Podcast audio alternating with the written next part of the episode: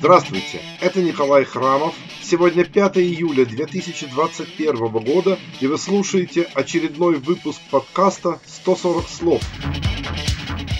Умер Владимир Меньшов, российский актер и режиссер, известный широкой публике главным образом своим фильмом «Ширли-мырли», одной из наиболее идиотских и бесталанных российских комедий нового русского кино. Надо признать, что и общественно-политическая позиция Владимира Валентиновича выглядела не менее идиотской. В 2000-м он подписал письмо в поддержку политики Путина в Чечне. В 2003-м вступил в Единую Россию. В 2010-м сказал, что сделал это по ошибке, но выходить оттуда не будет.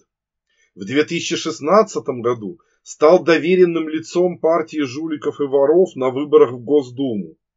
При этом хвастался, что всегда голосовал за коммунистов. В 2018 году стал доверенным лицом Путина на президентских выборах. Разумеется, поддержал аннексию Крыма. Более того, передал террористам из так называемой ДНР миллион рублей. Одним словом, выражаясь словами героя Ширли Мырли, этого пидора в Химках видал. Деревянными членами торгует. Что ж, Народная республика вам небесная, товарищ Меньшов. Со святыми Гиви и Моторолой упокой.